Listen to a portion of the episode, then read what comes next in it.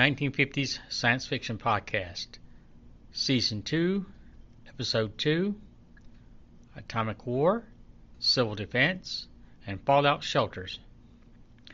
Well, how did you like that simulated atomic blast? Neat, huh? Did you know that for as little as $3 you could see and hear an atomic test conducted at a Nevada test site during the 50s? Well, it was common until the test ban treaty put a stop to it. But testing is not what I'll be discussing in this episode of the show. Anyway, welcome back to my podcast. This time I'll this time I'll be looking at the fear of atomic war and its implications. The belief that civilians could survive an atomic attack via fallout shelters and a good civil defense plan. I had come across two videos from a Twitter follower uh, on YouTube on his YouTube channel. I watched both of them after he posted it, posted on his blog. The first program was called Atomic Attack and was broadcasted live on TV in 1954 on ABC. The show dealt with a suburban housewife and her two children living during the aftermath. The second was a CBS documentary on how the city of Portland would evacuate the population in case of atomic strike. These two programs assume atomic attack is survivable and tries to convince the audience. After the US and the Soviet Union tested and stockpiled atomic weapons during the Cold War, fears loomed that atomic war would, would come to pass. Therefore, to keep the public morale up, the government created a program of civil defense. The program instituted a warning system and a public and public fallout shelters to protect citizens against atomic attacks. In the school system, children practiced practiced duck and cover drills just like the other drills required by the school system, such as fire drills, tornado drills, etc. Civil defense was very prevalent in the 50s. However, in the following decades, the program was, would fall out of favor. The policy of MAD, mutual assured destruction, overrides anything civil defense could do. It stated that atomic war was unwinnable and there would not be enough time to evacuate the population in case of attack. As I mentioned earlier, I watched the two programs on YouTube. The channel belongs to a podcaster going by the name of Megadude. His YouTube channel is full of various post apocalyptic videos that date back to the Cold War era. Also included are his podcast videos as well. His channel is worth checking out. Megadude can be followed on Twitter at Post Apocalyptic, on the web at defcon1.net. Now on to my review.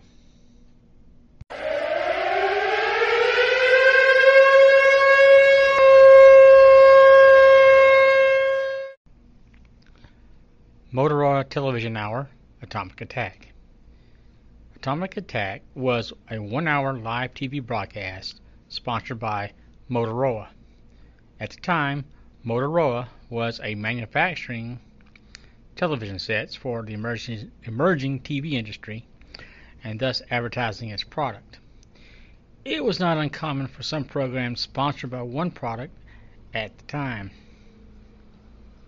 The Motorola Television Hour was an anthology series that ran from November 1953 to June of 1954. The show aired every two weeks on ABC Network, while alternating with other series. The genre of episodes varied. Writers such as Rod Serling and Neil Simon wrote for the series. The show starts in a quiet suburban neighborhood and in a home where a family of four sits down together for breakfast. It's 8 a.m., and the father is about to leave for work in New York City. His home is 50 miles from ground zero, and no one knows what's about to happen and how it will change the lives how how it will change their lives in the next few days. Atomic Attack stars Phyllis, Phyllis Thaxter, Robert Keith, and Walter Matthau. The teleplay is based on the novel Shadows on the Hearth by Judith Merril, published by Doubleday in 1950. The book was her first novel, which, which started, started as a short story, but she expanded the writing further than intended.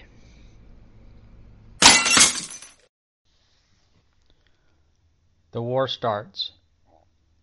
The father leaves for work and the children go to school. While the mother is working at home, she is a housewife with no career. She hears an explosion in the distance accompanied by glass shattering. She turns on the radio and the CONELRAD warning system is broadcasting. CONELRAD is informing the population to seek shelter from atomic attack. The mother then tries to telephone and call her husband. But there's no answer. She is scared and frantic at this point. She is uncertain if he is dead or alive. CONELRAD radio announcer announces that New York City was hit by an H bomb. The announcer warns everyone to stay inside and not to go out. Within the next few hours, the two children return home from school.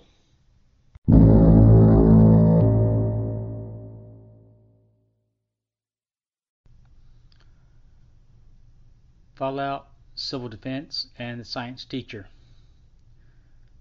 Not long after the children come home, there's a knock on the back door, and the man introduces himself as the science teacher from her daughter's school.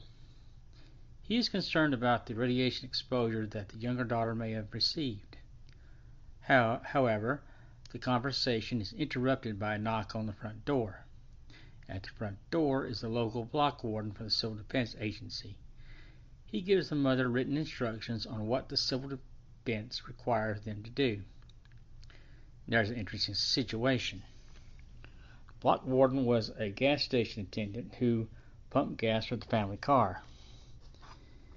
He says before he leaves that just last week he was asking regular or high test. Back in the 50s, gas station attendants pumped gas and checked the oil in cars for customers. The science teacher is concerned about the youngest child's white blood cell count. He fears she's exposed to, to a lethal dose of fallout and may need medical attention soon. The, mos- the mom asks for the block captain to help, and he sends a doctor to have everyone checked out except for the science teacher, who hides in the basement. The teacher says he doesn't want to be seen due to personal reasons and he is not feeling the effects of radiation sickness. After the doctor examines everyone, he finds all the persons are healthy. Science teacher stays on as a guest in the family's home, not revealing why he's not willing to come forward yet.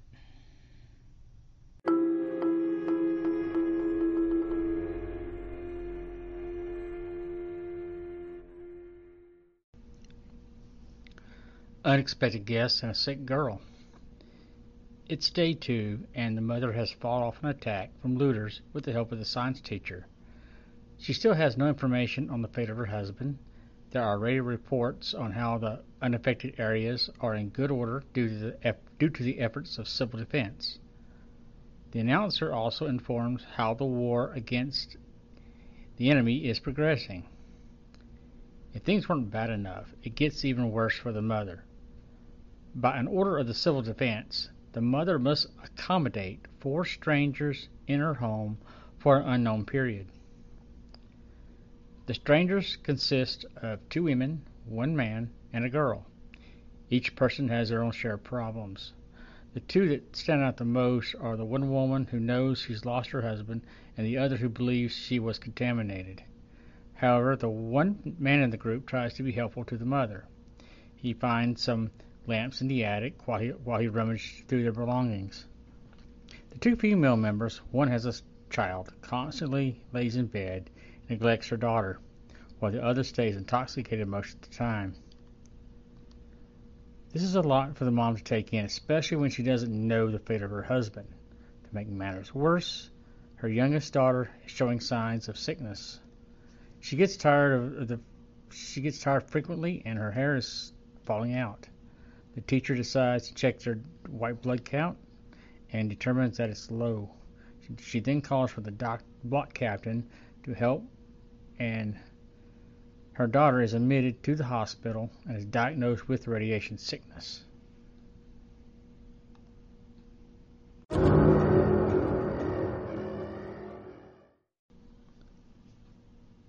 The war continues. As the war progresses, it is reported on the radio that U.S. forces are in the enemy's homeland. The U.S. has responded in kind with a counteroffensive. It seems like the war is going in, favor, in, the, in the U.S.'s favor. So says the constant radio reports. In the program, the announcer states the enemy, but I'm sure the audience knows who the enemy really is. The enemy is the former Soviet Union, the only country capable, capable of using atomic weapons against the U.S. It was mentioned early in the show that a foreign nation had launched a missile from a submarine. The Soviet Union had already test fired such a weapon. While they are listening to the reports in the living room, the mother gets a phone call. On the other line is the Civil Defense Authority. The news she gets is not good.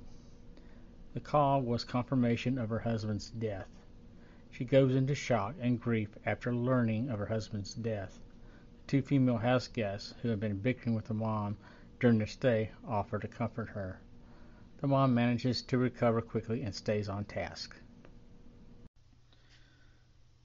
The end is near, and things do get better. Even though the mother has the confirmation of her husband's death, things are starting to improve. First, the science teacher decides to come out of hiding and aids the Civil Defense Council. He had previously stated that he was an atomic scientist who had worked on weapons projects. He had changed his name and changed jobs to avoid detection from the government. He had grown unhappy while working on weapons projects. As it turned out, he was the very person the council had needed. His expertise proves valuable for medical treatments the Civil Defense Agency needs. Then all the guests leave one by one after the Civil Defense Agency finds homes for the survivors. They all express gratitude to the mom despite the hardships she faced. Next, the youngest daughter is allowed to return home after successful medical treatment. She is much better now and no longer shows signs of radiation sickness. Finally, the war is declared over with the U.S. defeating its enemy. Over the radio, the U.S. forces achieved total victory over the foreign aggressors, as announced by the news anchor. Upon hearing the announcement, the science teacher decides to stay on with the mom and her two daughters.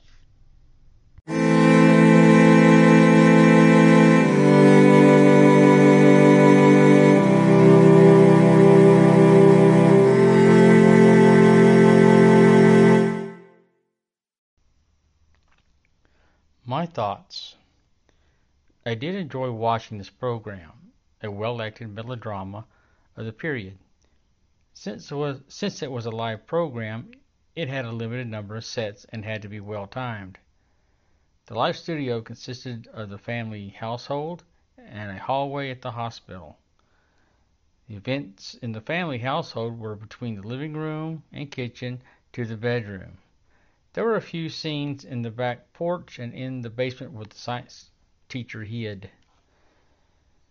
I was unfamiliar with most of the cast members, with one exception. The civil defense doctor, played by Walter Matthau, was the best known actor in the show.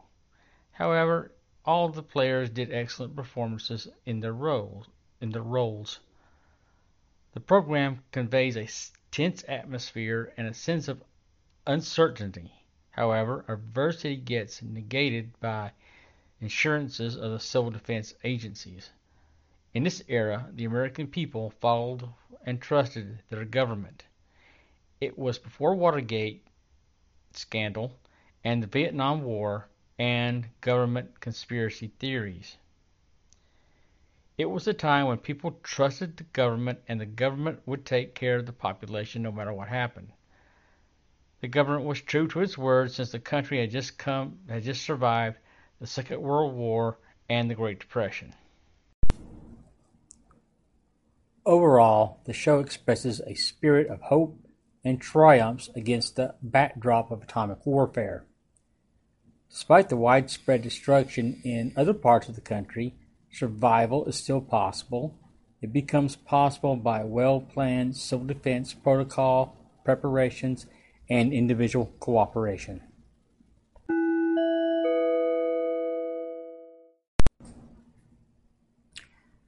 A Day Called X. Now, on to the next TV program on civil defense. A Day Called X is a news documentary that uses reenactments with real people. The scenario is fictional, however, the setting is genuine. CBS News created the program in 1957 and, aired it in December of that year. There are no actors cast in the program except for the narrator, Glenn Ford. The runtime of the show is 30 minutes The program begins with an audible air raid siren in the background while two men get out of a car and head straight for a white colored building. They both enter through a guarded doorway and walk into the operations center. The lead person, Portland Mayor Terry Schrunk is informed that enemy bombers are on the way. He announces that the attack is imminent within the next three hours. Then the narrator, actor Glenn Ford, continues with the dialogue. He introduces, he introduces the city of Portland and describes the day-to-day lives of actual Portland residents. A paperboy, a longshoreman, and a housewife. Yes, another housewife, who, whose lives may be affected. The program then cuts to a city council meeting where the mayor becomes informed of the incoming bombers. He orders an evacuation of the city. The Civil Defense Agency becomes mobilized and an evacuation plan comes to life. The evacuation includes schools, hospitals, and most of the population of the city. However, public workers must stay behind. They are needed for the function of the community and will take shelter when the time comes.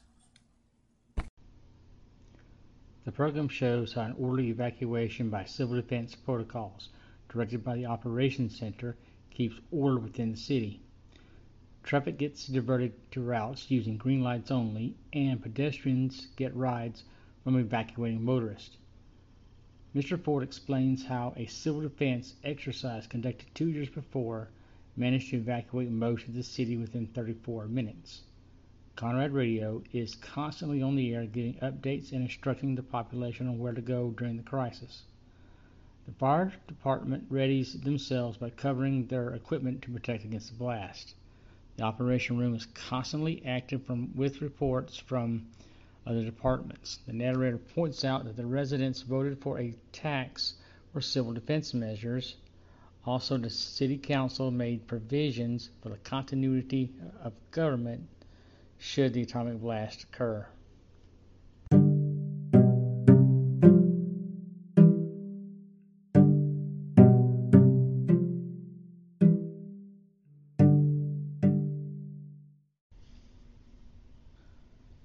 Documentary ends with nothing happening.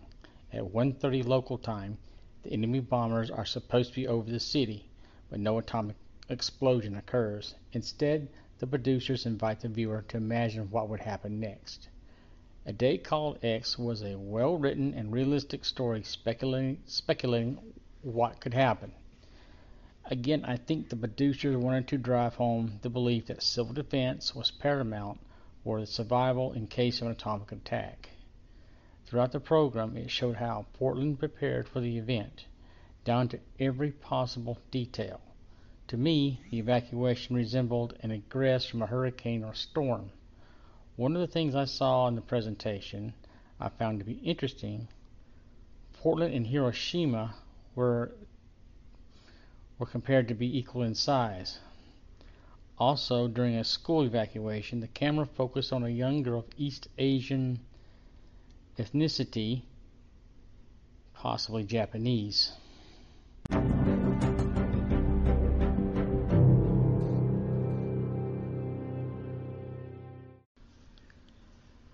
Well, that's all for this podcast episode. This one has been one of my longest episodes so far. I hope it has kept you interested in the topic that I have just discussed.